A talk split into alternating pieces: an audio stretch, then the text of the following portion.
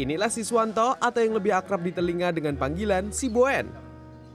Live streaming di bengkel sepeda motornya di desa Kasegeran, Kecamatan Cilongok, Banyumas ini jadi konten andalan Si Boen di channel YouTube-nya. Konten Si Boen berisi seputar masalah sepeda motor hingga cara mengatasinya. Si Boen memproduksi kontennya hanya dengan bermodalkan ponsel yang dibeli kredit dari uang gadai perhiasan istrinya.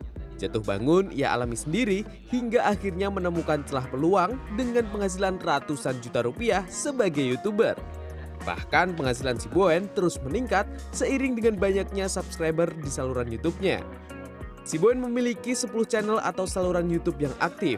Dari 10 channel ini, 5 channel memiliki subscriber lebih dari 100 ribu hingga memperoleh silver play button Sedangkan satu channel yakni Sibuan Channel telah memperoleh Golden Play Button dari YouTube karena memiliki 1,2 juta subscribers.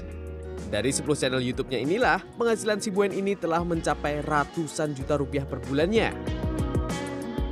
Kenapa saya share ke teman-teman?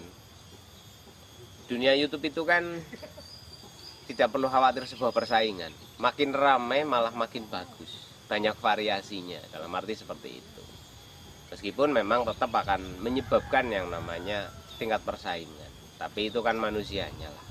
Tapi kan kembali semua kepada kontennya masing-masing.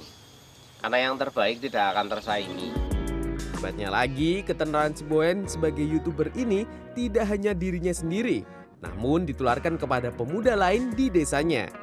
Puluhan pemuda sudah mengikuti jejak Ciboen sebagai YouTuber, Bahkan kini mereka telah memperoleh pendapatan rata-rata lebih dari 10 juta rupiah per bulannya.